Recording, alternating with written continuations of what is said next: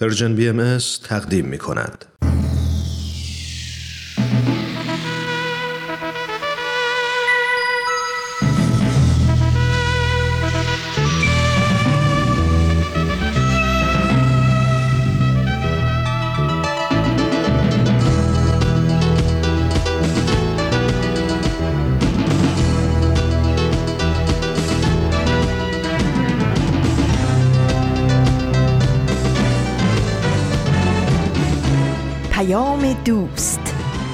برنامه ای برای تفاهم و پیوند دلها.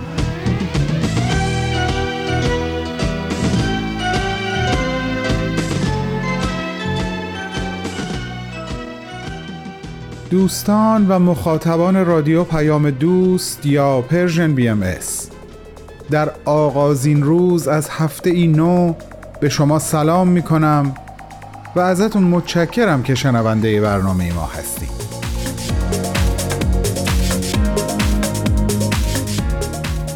بهمنی از دانیم و در هجدهمین روز از اردیبهشت ماهمون در سال 1400 خورشیدی که برابر هست با هشتمین روز از ماه می 2021 میلادی همراه شما هستم با سه برنامه بدون تمر بدون تاریخ داستان ما و معماران صلح. همراهیتون رو تا انتهای راه از من و ما دریق نکنید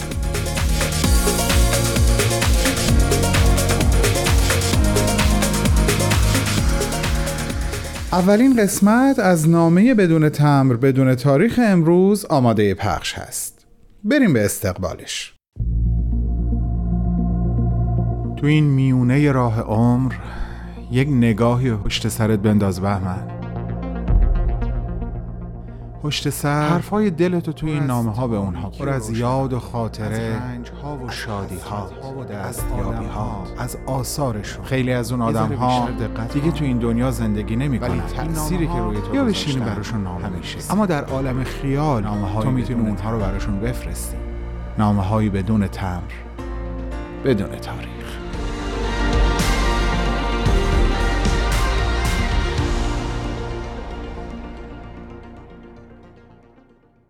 سلام بانو. جای تو اینجا بین ما زمینی ها خیلی خالیه. اما برای خودت خیلی خوشحالم که چند سال پیش که خیلی هم ازش نمیگذره آسمونی شدی و حالا دیگه دلتنگ عزیزانت نیستی. عزیزانی که در طول هشتاد و اندی سال که روی این سیاره زندگی کردی همشون رو یکی پشت اون یکی از دست دادی. از دست دادنهایی که بعضیهاش حقیقتا وحشتناک بود و به قول خودت هیچ وقت بعد از اون اتفاق یا اتفاقها زندگیت به حالت عادی برنگشت. بگذریم. سال رفتن الان دقیقا خاطرم نیست. حدود 5 6 سال پیش بود گمونم. اما روزش رو خیلی خوب به خاطر دارم و حالا در طول نامه برات میگم چرا روز رفتنت به خاطرم مونده؟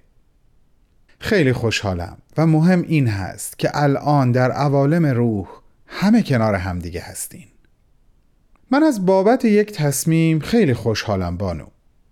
و اون تصمیم این هست که از بین اعضای خانواده نازنینت که یک تعدادیشون خیلی هم مشهور و سرشناس هستن تو رو انتخاب کردم تا مخاطب نامه این هفته باشی. تو ریشه بودی بانو. به اون اندازه که خواهر و برادرت مثل شاخ و برگ یک درخت به چشم اومدن و جلوه کردن شناخته شدن و نامشون ملکه ذهنها و قلبها شد دیده و شناخته نشدی. اما هرچی بیشتر زندگی و کارت رو مرور می‌کنم بیشتر متوجه میشم چقدر ریشوار عمل کردی. داشتم خاطراتی که از دوران کودکی در نوشهر تعریف می کردی گوش می کردم اون امامزاده ای که نزدیک خونتون بود که اسمش رو فراموش کرده بودی اما چون دو طرف راهی که از خونه شما به سمت اون امامزاده می‌رفت پر از گلهای زرد رنگ بود و شما بچه ها اسمش رو گذاشته بودین امامزاده گل زرد. و اون درخت بزرگ هزار ساله که ازش یاد می‌کنی همونی که بخشی از ریشه هاش روی خاک رویده بودند و یک حفره خیلی بزرگ در تنه اون درخت وجود داشت که یه پیرمردی اون تو مینشست و چایی میفروخت. چقدر باهات همدلی کردم اونجا که گفتی دلت به حال اون درخت میسوخت و همیشه احساس می‌کردی ریشه هاش دارن فریاد می‌زنن. تو خودت اون درخت رو با وطنمون همانند کردی. ولی من اون رو بیشباهت با خود تو هم نمی‌بینم بانو.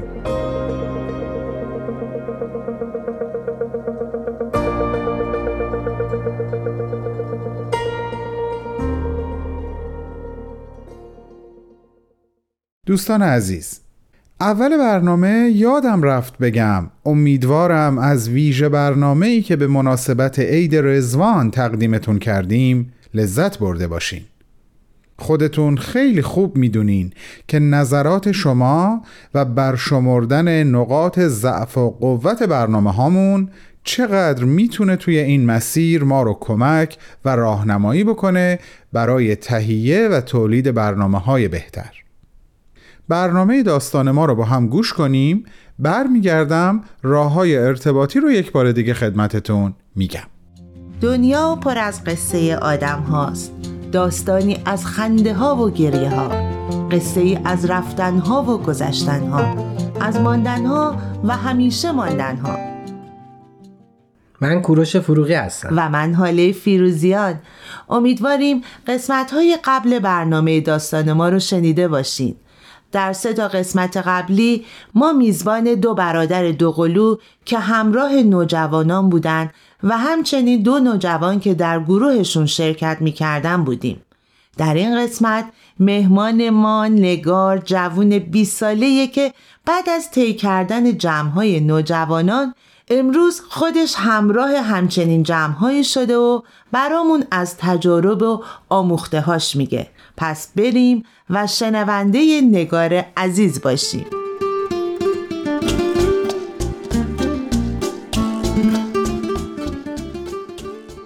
نگار جون خیلی ممنون که دعوت ما رو پذیرفتی. خوشحالم که امروز در کنارمون هستی. خودتو بیشتر برای شنونده معرفی کن. خیلی ممنونم از دعوتتون. من نگار هستم 20 سالم هستش به همراه مادر و خواهرم در خارج از ایران الان زندگی می‌کنیم. من در شهر تهران به دنیا اومدم بزرگ شدم. و به خاطر اعتقاداتم به دیانت بهایی و چالش که دیگه که داشتم از تحصیلات در رشته دانشگاهی و رشته که دوست داشتم محروم شدم و الان در خارج از ایران در رشته دیگه ای تحصیل می‌کنم. بسیار عالی. نگار جون منم بهت خیر مقدم میگم عزیزم. از اینکه الان پیش ما هستی بسیار خوشحالم. خب از چی بگیم؟ می‌خوای از فعالیت های جامعه سازی که الان توشون فعالیت می‌کنی شرکت می‌کنی شروع کنیم؟ خیلی متشکرم بله خیلی هم عالی من چهار اقدام اساسی در جلسه های دعا شرکت می‌کنم و مشتاق هستم که خودم بتونم توانایی داشته باشم که جلسه دعا برگزار کنم. من در حلقه مطالعه شرکت می‌کنم و الان هم تمرکز بیشترم رو در فعالیت نوجوانان گذاشتم و الان هم همراه همکارم یه گروه نوجوانان رو داریم. چقدر خوب. خب نگار جان حالا حتما برمیگردیم و به این گروه نوجوانانی که تو خودت هم گفتی تمرکزش تمرکز بیشتر تو روش گذاشتی و وقت صرف می‌کنی می‌پردازیم ولی تو خودت 20 سالته. یعنی هنوز ماشاءالله جوون هستی. آیا خودت هم در جمعه جوانان شرکت می‌کنی؟ بله و اینکه ما خب وقتی با گروه جوانانی حدود 15 نفر آشنا شدیم فعالیت هایی که مربوط به نوجوانان هستش و یه لازمه ای که باید قبل از گروه نوجوانان یه کتاب های مطالعه بشه رو گذروندیم با جوانان. و الان خیلی دوستای خیلی خوبی برای هم هستیم. الان داخل یه فعالیت خدمت یک ساله هستیم با جوانان. ما یه جمع حدود 10 تا ثابت 15 نفریم که تمام فعالیت هامون رو با هم انجام میدیم و بخوام خیلی واضح صحبت کنم این که ما جمع 10 تاییمون یه زندگی منسجم رو برای خودمون تشکیل دادیم که کنار تفریح و فعالیت های روزمرهمون خدمتمون رو هم انجام میدیم فعالیت هامون رو هم داریم. وای چقدر عالی جای ما هم توش خالیه. نه دیگه جوانان. نگار جان یه سوالی برای من پیش اومد. این میگی خدمت یک ساله. میشه یه ذره برای ما توضیح بدی که این هدف از این خدمت یک ساله چیه؟ یا اصلا چیه این خدمت یک ساله؟ چیکار می‌کنی؟ راستش ما داخل فعالیت و خدمت یک ساله ای که برنامه ریزی کرده بودیم یه جمع حدود هشت نفر بودیم از, از جوانان که با هم یه جمعی رو اول به صورت سمینار تشکیل دادیم. یه سمینار سه روزه داشتیم. که آشنا بشیم که راجع به چه چیزهایی قرار صحبت بشه در خدمت یک ساله که می‌خوایم انجام بدیم و تعهداتی که باید نسبت به وظایفی که قرار به همون محول بشه داشته باشیم. راستش خیلی بخوام واضح صحبت کنم راجبش. اینکه بیشتر از حلقه های مطالعه هستش. ما با این گروه جوانانی که خدمت یک ساله رو شروع کردیم از حلقه های یک شروع کردیم. بعد الان گروه دوستی تشکیل دادیم داخل خدمت یک ساله که هر کدوممون وظایفش رو به عهده داره. یه نفر حلقه های مطالعه رو ساپورت می‌کنه یه نفر مطالعه خارج از کتاب های مؤسسه رو و جلسات دعا ما داریم داخل خدمت یک سالمون. و حالا هم که فعالیتامون به دلیل حالا چالش هایی که داشتیم به صورت آنلاین فعلا شده. بسیار عالی. فقط شاید اینجا بد نباشه یادآوری کنم منظور از حلقه های مطالعه همون جمع های مطالعاتی هستش که تعدادی دور هم جمع میشن و فارغ از هر بینش و عقیده و باوری که دارن به مطالعه کتب روحی که از طرف جامعه بهایی تهیه شده می‌پردازند. و اینم اضافه کنم که این کتب روحی حاوی مطالبی هستن برای کمک به پیشرفت مادی و معنوی فرد و در نهایت جامعه. یه سوال دیگه هم خواستم ازت بپرسم. الان بیشتر اشاره کردی به این چهار اقدام اساسی و در اون گروه جوانانتونم که می‌خواین خدمات یک ساله داشته باشین باز اشارت بیشتر به حلقه مطالعه و جلسات دعا اینا. خارج از این چهار اقدام آیا کار دیگه هم می‌کنین تو فعالیت جامعه سازی راستش این که بخوام اضافه کنم به سوال قبلی که پرسیدید راجع به فعالیت خدمت یک ساله که داشتیم. البته که خب خارج از فعالیت هایی که بقیهمون انجام میدیم کتاب های مؤسسه رو مطالعه می‌کنیم خدمت می‌کنیم به نوجوانان اطفال جلسات دعا برگزار می‌کنیم. هیچ کدوم از اینها خارج از این خدمت یک ساله نیست فقط یک تعهد یک ساله هستش نسبت به وظایفی وظایف خاصی که هر کدوممون به عهده می‌گیریم. راستش ما در این فعالیتی که داشتیم با گروه هشت نفرمون ملاقات خانگی رفتیم خدمت دوستان ایرانیمون و باشون ملاقات داشتیم گبا گفت می‌کردیم صحبت می‌کردیم راجع به چالش هایی که داریم و همچنین که چالش هایی که مشترک هستش بین هممون صحبت می‌کردیم و فقط یه دید و بازدیدی داشتیم برای اینکه اون انس و الفت و اون همدلیه بینمون ایجاد بشه. بسیار عالی. خیلی هم خب مرسی. مرسی نگاه جان.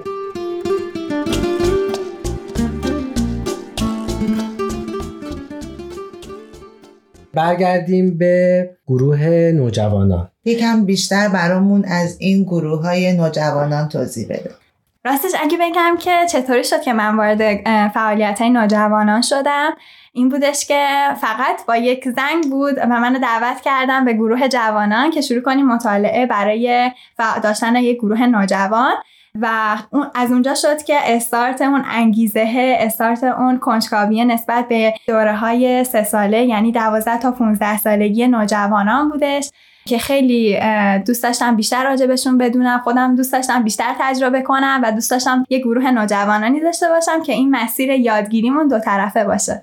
یعنی اینکه تو ابتدا با گروه جوانان یه دوره هایی گذروندی یعنی یه قابلیتی رو کسب کردی. بله خب ما اول شروع کردیم کتاب هایی که در گروه نوجوانان خونده میشه رو شروع کردیم با هم مطالعه کردیم راجبشون مشورت کردیم و این گروه دوستی ثابت بود. هنوز هم دوام داره و ثابته. بسیار عالی موفق و معید باشی. نگار جان ما معمولا تو زندگیمون دچار یه سری چالش ها میشیم. ناخداگاه و این برای همه عمومیت داره و هست. با اینکه سنت کمه و امیدوارم کمتر از این چالش ها داشته باشی تو زندگی می‌خواستم ببینم احیانا این آموختهات و این فعالیت هایی که می‌کنی تو چالش های احتمالی زندگیت نقش داشته در رفع این چالش ها من میام سوال شما رو با یه گفته ای از عزیزی که هر موقع به چالش یا شرایط سخت توی فعالیت ها یا خدمت کردن تو هر زمینه برخورد می‌کنم یادش میافتم که این عزیز به من می‌گفتن که کی گفته که خدمت کردن آسونه؟ خدمت خیلی هم سخته. برای خدمت کردن باید پوست کلوفتی داشته باشید یکی از لازمه هاشم صبره. اینکه من خودم صبر کردن و از گروه نوجوانان یاد گرفتم. اینکه چجوری باید صبور باشی؟ تو تک تک چالش های زندگی تو چاله هایی که زندگی سر راهت قرار میده. صبر کنی توکل کنی و ایمان داشته باشی. به خدایی که هر لحظه بهت نگاه می‌کنه و مطمئن باش که مراقبه و تو چاله بعدی منتظرته و مطمئن باش که کمکت می‌کنه. یه چیز دیگه هم که هست راجع به مشورت کردن می‌خواستم بگم. من خیلی آدم درونگرایی بودم خیلی آدم ساکت و خجالتی بودم. این باعث می شد که من فکر کنم تمام کارا رو هم خودم می‌تونم انجام بدم بدون که با دیگران مشورت کنم بدون که بتونم ازشون کمک بگیرم راجع به کارهایی که برام مشکله. یا اصلا مشکل نیست. من اینجا یاد گرفتم یعنی در فعالیت هایی که خدمت می کردم متوجه شدم که چه آدم آدمی باشه که از لحاظ دانش و آگاهی سطح بالایی داشته باشه و چه نه اصلا باید اون مشورت رو داشته باشه. و یه چیز دیگه هم هست که من تو گروه جوانان اینو یاد گرفتم که آدم باید زندگی منسجمی داشته باشه. یعنی کنار شغلی که داری کنار کاری که داری می‌دونم که توی ایران یا هر جای دیگه مخصوصا برای کسانی که مهاجرت می‌کنن و یه زندگی جدیدی رو دارن شروع می‌کنن خب بالاخره کار براشون اولویت داره برای اینکه زندگیشون رو می‌خوان از صفر شروع کنن.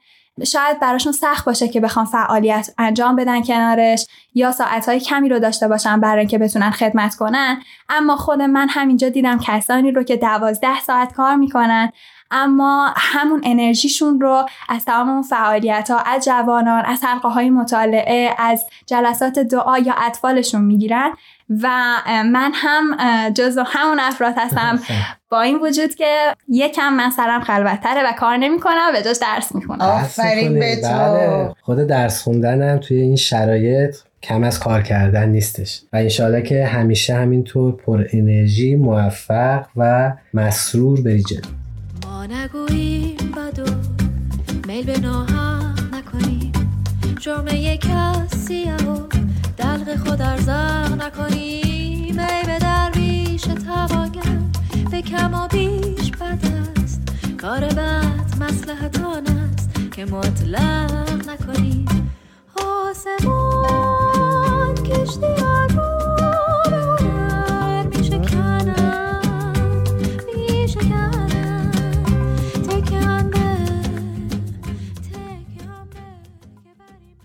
نگار جان انقدر قشنگ برای ما صحبت کردی و پر انرژی. می‌خوام ببینم که یه خاطره یا تجربه هم داری که با ما در میون بذاری؟ چرا که نه ما توی این مسیری که داشتیم پر از خاطره و پر از چالش بود. یه چیزی که می‌خواستم به کسانی که برای اولین بار دارن گروه نوجوانان رو تشکیل میدن یا شرکت می‌کنن تو فعالیت های جوانان خیلی دوست داشتم که این رو بگم چون من خودم از کسانی بودم که دوستای خوبم و دوستای با تجربه من رو همراهی کردن در این زمینه و دوست داشتم که حتی خیلی کوچیک بشه این نکته که میگم به درد بخور باشه برای کسانی که مثل من برای شروع گروه خیلی هیجان داشتن هیجان از نوع استرس و ترسش که شاید نشه اون ارتباطه رو من با گروه نوجوانان داشته باشم و چطور می‌تونم این تأثیره رو براشون داشته باشم که بتونم بهشون بگم که من دوست خوبی می‌تونم براتون باشم. چون تعدادی از نوجوانان هستن که تازه از فعالیت های اطفال میان و اصلا دلم نمیخواستش که به صورت شاگرد معلمی بشه. الان هم که اینجا هستم و دارم با شما صحبت می‌کنم و شما دارید به من گوش می‌دید شاید. الان من می‌تونم بگم که ما انقدر با هم دوست شدیم و انقدر با هم رابطه صمیمانه و دوستانه ای داریم که نوجوانان حتی اگه ما نتونیم گروهمون رو به خاطر مشغله هایی که من یا همکارم داریم داشته باشیم به صورت تلفنی به صورت آنلاین به صورت اصلا شاید حضوری جدا از فعالیت ها و گروه هامون همدیگر رو می‌بینیم با هم در تماس هستیم و هیچ وقت نمی‌ذاریم که اون وقفه ایجاد بشه. این رابطه دوستانمون به اندازه هستش که اگه نوجوانا به چالشی می‌خورن حالا شاید کوچیک شاید بزرگ داخل زندگیشون. و حالا ما شده که خیلی وقتا نتونیم همه چی رو به والدینمون بگیم. دوست داریم که رابط اینجا باشه که بهشون بگیم ما خجالت می‌کشیم. البته من خودم از همون افراد بودم. و شما اون رابطه بله ولی من اون رابطه هر رو نداشتم هیچ وقت تو زندگیم. مشوقی نداشتم و الان خودم دوست دارم که بر اساس اون تجربه نوجوانانی که خودم داشتم و چیزهایی که یاد گرفتن داخل فعالیت های جوانا و کتاب هایی که خوندیم دوست دارم که اون مؤثر باشه. هر چند خیلی کوچیک و هر چند خیلی کم تو دوره سه ساله حساسه که نوجوانان از دوازده تا 15 سالگیشون طی می‌کنن یه سهمی داشته باشم و امیدوارم همونجوری که تا الان خوب بوده تا آخر هم خوب پیش بره و ما بتونیم از هم چیزهای خیلی خوبی یاد بگیریم. و همچنین به یاد موندنی باشیم برای هم هر جا که باشیم. عزیزم تا همین فرمون رو بگیر و برو جلو. با این تعریف هایی که تو کردی مطمئنم که روزها هی قشنگتر میشه و تجربه بیشتر میشه و آموخته هم قوی تر می‌دونم که خیلی پرحرفی و پرشونگی کردم اما دوست دارم یک چیزی رو که خودم خیلی به شخص دیدم توی مسیر یک ساله که داشتم. خب اصولا خیلی چالش داشتم تو این یک سالی که مهاجرت کردم. اما دوست دارم که همه باور کنیم که با هم برابر هستیم و دوست دارم که چه در ایران چه در تمام کشورهای دیگه شرایط رو برای آدمها و انسانها و بشریت یکسان کنن. چون بعضی ها به خاطر اعتقاداتی که دارن از چیزای کوچیک زندگی محروم میشن مثل تحصیل مثل شغل. مثل ازدواج و هر چیز دیگه ای امیدوارم که اون وحدت عالم انسانی که ازش صحبت می‌کنیم اتفاق بیفته و همه باور کنیم چه از ملیت های دیگه چه رنگ پوست چه زن چه مرد همه با هم برابر هستیم. و آرزو می‌کنم از ته دلم چه زمانی که ما جوانهایی که الان داریم فعالیت می‌کنیم ببینیم این شرایط رو چه نه فقط سهمی در انجام شدنش داشته باشیم و بتونیم به بقیه بگیم ما این رو دیدیم و دوست داریم که همه شرایط رو یکسان رو تجربه کنن چه به خاطر اعتقاداتی که دارن بتونن تحصیل کنن و فعالیت داشته باشن تو جامعه خودشون.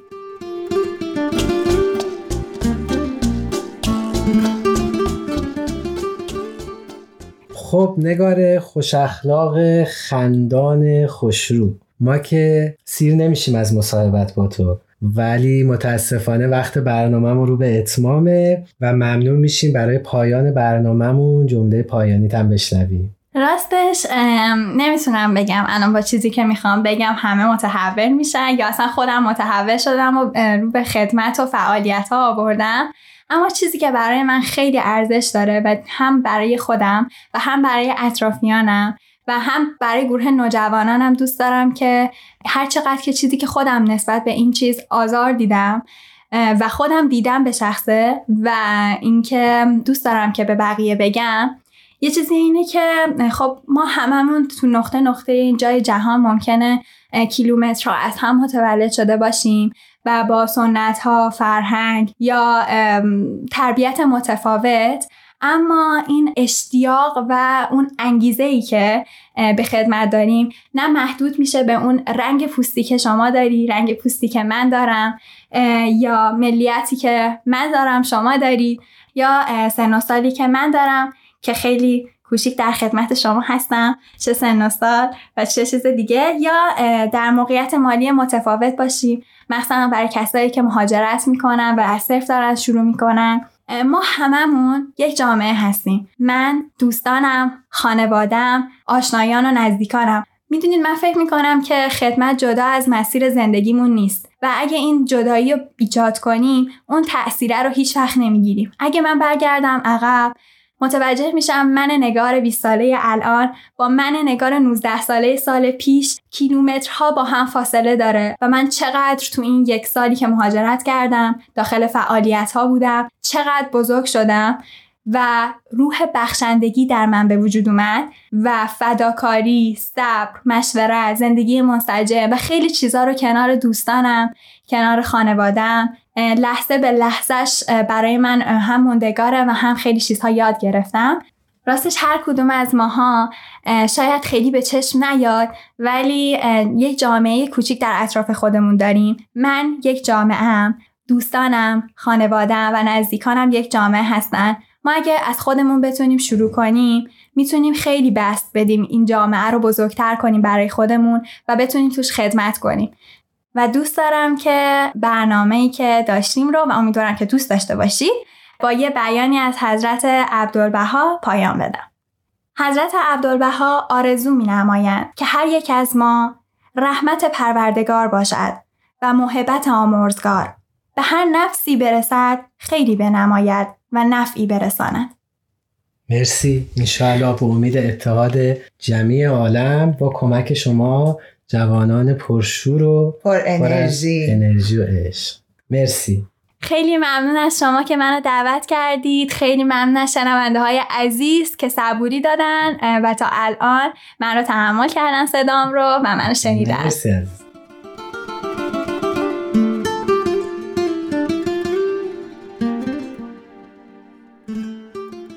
شنونده های عزیز امیدواریم گپ و گفت ما با نگار و تجاربی که بیان کرد براتون مفید بوده باشه. چقدر جالبه که نگار می‌گفت خدمت کردن خیلی سخته و خیلی صبر می‌خواد. مسلما همینطوره ولی نگار و دوستاش تونستن با همدلی و رفاقت بر چالشا غلبه کنن و با داشتن یک زندگی منسجم مسیرهایی مثل خدمت یک ساله رو با هم تجربه کنن. البته حال فاکتور مشورت هم نباید فراموش کنیم که در همه امور رکن بسیار مهمیه. و شما شنونده های گرامی مخصوصا اگر نوجوان یا جوون دارین و در خصوص موضوع برنامه اطلاعات بیشتری خواستین می‌تونین در اد Persian BMS Contact در تلگرام به ما پیام بدین و از همین طریق می‌تونین نظراتتون رو با ما در میون بذارید در ضمن یادآور میشم که می‌تونید پادکست برنامه ها رو از طریق همه پادگیرها دنبال کنید و اگه خوشتون اومد به ما امتیاز بدین و همچنین امکان شنیدن برنامه ها رو از تارنما تلگرام و SoundCloud Persian BMS هم دارین. همواره در تمام مسیرهای زندگی خرد یارتون. تهیه شده در Persian BMS.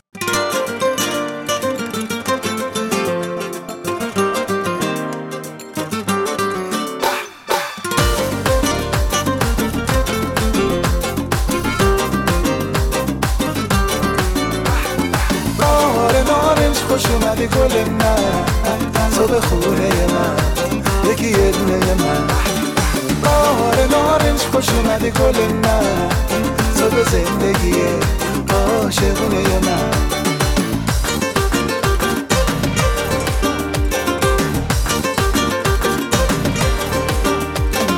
تموم شده از عطر تن تو. من بیقرارم تا بیام به دیدن تو. من زیر این نم بارون تو رو می‌خوام. از همه بیشتر از دل و جون تو رو می‌خوام. بهار نارنج خوش اومدی گل من. تو به خونه من یکی یه دونه من. بهار نارنج خوش اومدی گل من. تو به زندگی عاشقونه من. خیلی خوش برگشتین عزیزان. امیدوارم تا اینجای برنامه از همراهی با ما لذت برده باشین و راضی بوده باشین. www.persianbms.org آدرس وبسایت ما هست و همونطور که خیلی خوب می‌دونین اپ Persian BMS هم با آرشیو کامل از همه برنامه ها در خدمت شماست که شما می‌تونین اون رو روی گوشی هاتون داشته باشین. صفحات آشنای ما در فیسبوک، تلگرام، پادکست، SoundCloud و اینستاگرام هم معرف حضورتون هستن. فقط کافیه نام Persian BMS رو جستجو کنین. و حالا این شما و این قسمتی دیگه از معماران صلح.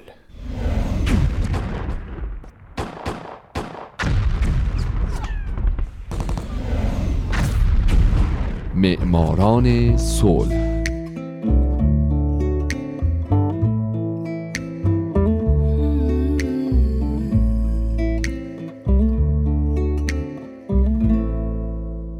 اینجا رادیو پیام دوسته و شما دارید به معماران صلح گوش می‌دید. این برنامه رو لطفا از دست ندید.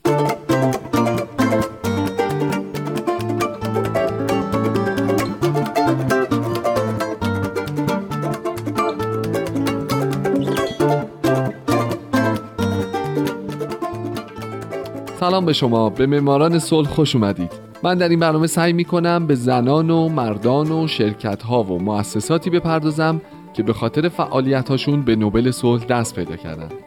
کسایی که یا تمام زندگیشون رو وقف صلح کردن یا در برهه‌ای از زمان کاری کردند که دنیا برای ما جای امتری بشه. هومن عبدی هستم و از شما خواهش می‌کنم که به معماران صلح شماره دوازده گوش بدید.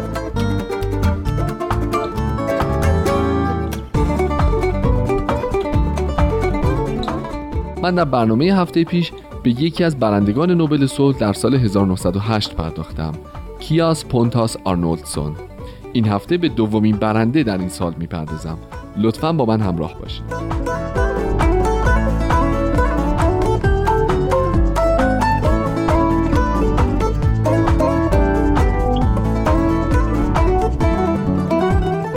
هفته سال 1908 میلادی فردریک بژر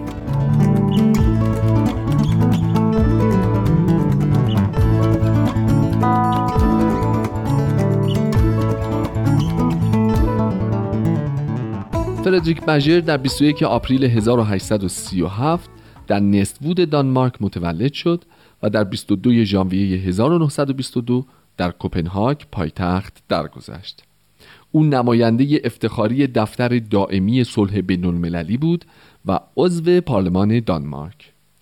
او مهمترین مدافع صلح در اسکاندیناوی بوده و به همین خاطر جایزه نوبل صلح را در 1908 گرفته.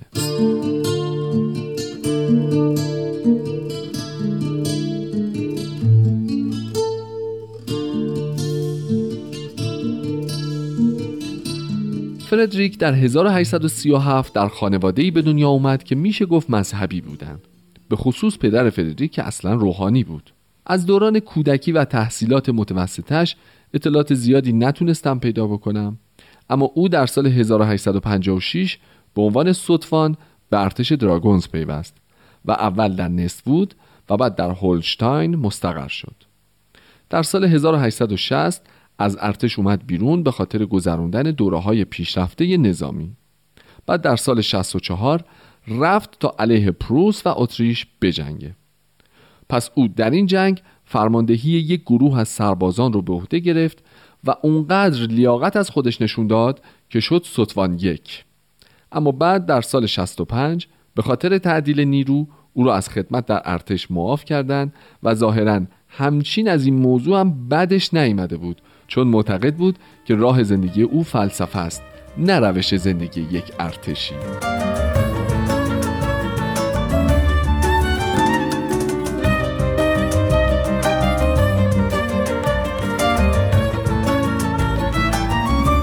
پس بین 28 تا 35 سالگی او پایه های شغل بعدی خودش رو گذاشت.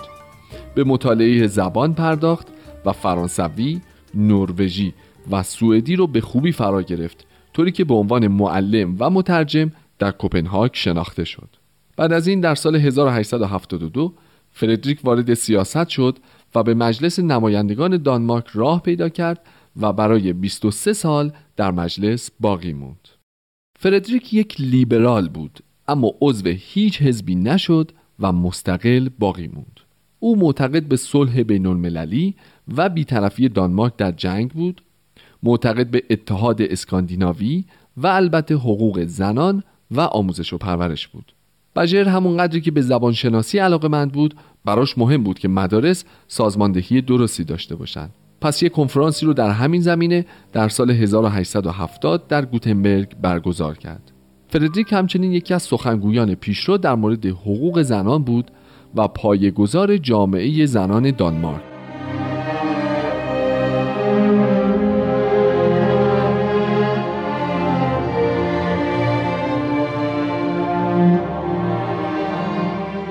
در همین سال یعنی 1870 فردریک انجمن ایالات شمال اروپا رو پایگذاری کرد و سعی کرد به توسعه اتحاد در شمال اروپا کمک کنه.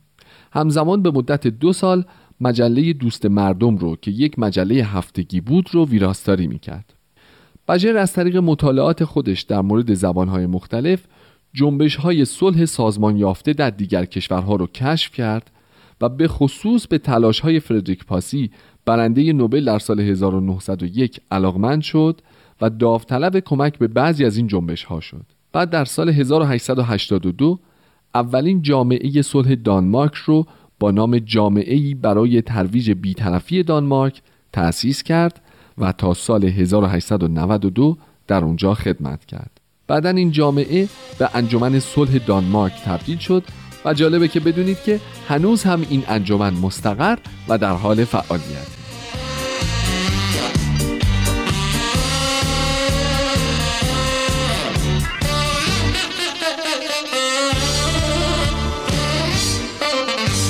فردریک بجر یکی از دو برنده نوبل صلح در سال 1908 چون آموزش های نظامی زیادی دیده بود می‌دونست که کشورهای اسکاندیناوی در اروپا اهمیت استراتژیک دارند. و اگه جنگ بشه و این کشورها بخوان به جنگ وارد بشن دچار ضررهای بسیار زیادی میشن. پس پیشنهاد کرد که بیطرفی اسکاندیناوی به همون صورتی که در سوئیس و بلژیک اجرا میشه به صورت بین المللی شناخته بشه. بین سالهای 1883 تا 89 پیشنهاد او توسط چندین سازمان بین المللی به تصویب رسید اما بعدها بجر به این باور رسید که بیطرفی باید روش زندگی مردم دانمارک بشه تا بتونن استقلال خودشون رو حفظ و تضمین بکنن.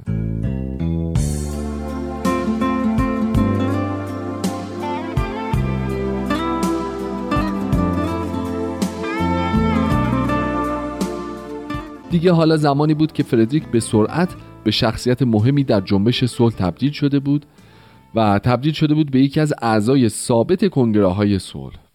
از جمله او در اولین کنگره جهانی صلح در پاریس در سال 1889 شرکت کرد و به طور منظم تا سال 1914 نماینده انجمن صلح دانمارک در کنگره بود همچنین بژر در سال 1889 در اولین دیدار از اتحادیه درون پارلمانی که در پاریس برگزار شده بود شرکت کرد. در کنگره صلح جهانی دوم در لندن که در سال 1890 برگزار شد، بجر پیشنهاد یک دفتر دائم که دفتر مرکزی اون در برن بود رو به عنوان مرکزی برای جنبش صلح داد. این پیشنهاد سال بعد یعنی سال 1891 در کنگره روم تصویب شد و بجر به عنوان یکی از اعضای هیئت مدیره انتخاب شد بعد تو همین سال گروه درون پارلمانی دانمارک رو تأسیس کرد و به عنوان مدیر برای 25 سال در اونجا خدمت کرد و راه رو برای ایجاد اتحاد اسکاندیناوی درون پارلمانی در سال 1908 آماده کرد.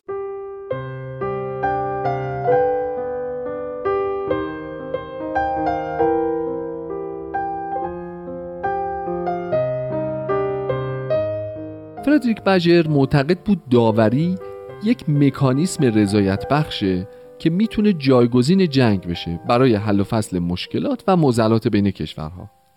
پس با نوشته های خودش با سخنرانی ها کتاب ها و جزوه هایی که تعلیف و منتشر کرد به انتشار این دیدگاه می پرداخت بعدتر در سال 1907 بجر دچار بیماری شد. پس او از مدیریت دفتر صلح استعفا داد و به نماینده افتخاری اونجا تبدیل شد. چند سالی به همین منوال گذشت تا اینکه در سال 1916 از سایر وظایف در رابطه با کار درون پارلمانی هم دست کشید. فردریک بجر با اینکه در سالهای آخر عمر ناتوان شده بود اما هنوز هم در مورد رویدادهای جهان خود رو آگاه نگه می داشت و با اینکه جنگ جهانی اول رو مشاهده می کرد همچنان مصمم به حفظ ایمان خود در مورد صلح طلبی بود.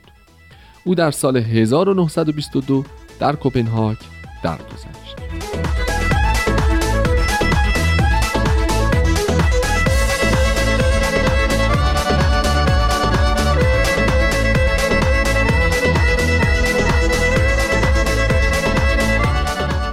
شنوندگان عزیز این دوازدهمین قسمت از برنامه معماران صلح بود من تو این برنامه و برنامه قبل برندگان نوبل صلح در سال 1908 رو معرفی کردم در سال 1909 یعنی سال بعد هم درست مثل 1907 و 8 دو نفر برنده نوبل صلح شدن و تو برنامه های آینده به معرفی اونها خواهم پرداخت. هومن عبدی هستم و امیدوارم شما این که الان شنونده برنامه من هستید در آینده یکی از برندگان نوبل صلح باشید. شاد باشید و خدا نگهدار.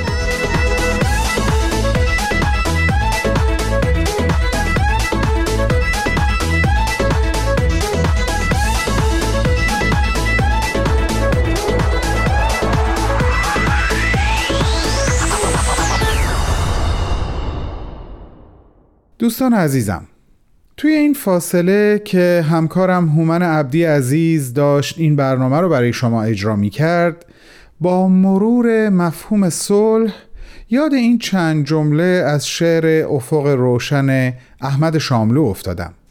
گفتم با شما هم در میون بذارم. اونجا که میگه روزی که دیگر درهای خانهشان را نمی بندند قفل افسانه است و قلب برای زندگی بس است. به امید اون روز.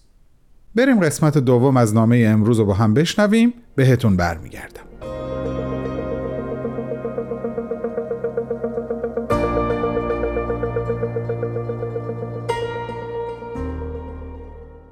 سالهای طولانی از سن دوازده سیزده سالگی نوشتن را آغاز کردن ترجمه کتاب های انگلیسی به فارسی سرودن شعر نوشتن داستان به عهده گرفتن مسئولیت یک نشریه برای سالهای طولانی کار در رادیو برای جوانان و تبدیل شدن به اولین گوینده رادیو که با لحن خودمونی با مخاطبش حرف زد.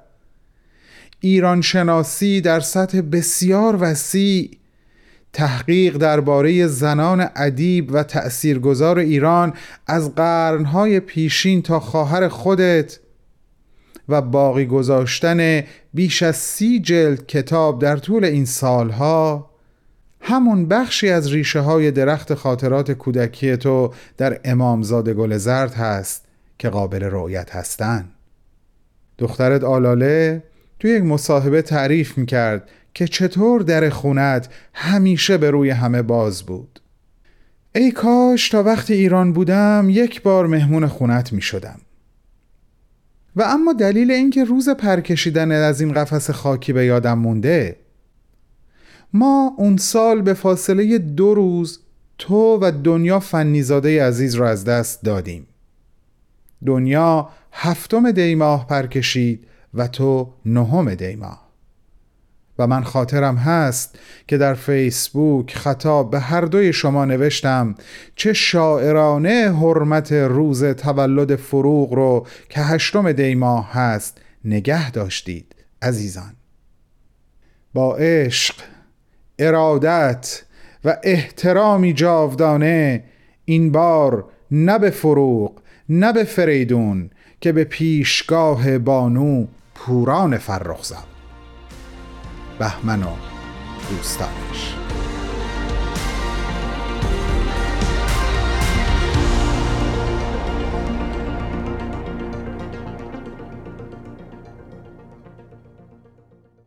همراهان با وفای رادیوی ما. برنامه امروزمون هم رو به اتمامه. می‌خوام براتون یا بهتر بگم برای هممون یک آرزو بکنم.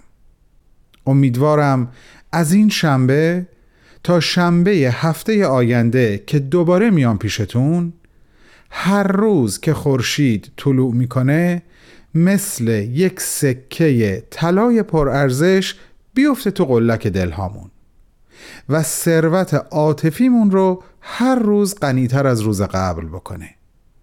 ثروتی که ما یقینا اون رو برای قنای دلهای دیگر انسانها سرمایه گذاری خواهیم کرد. تا شنبه بعد خداحافظ.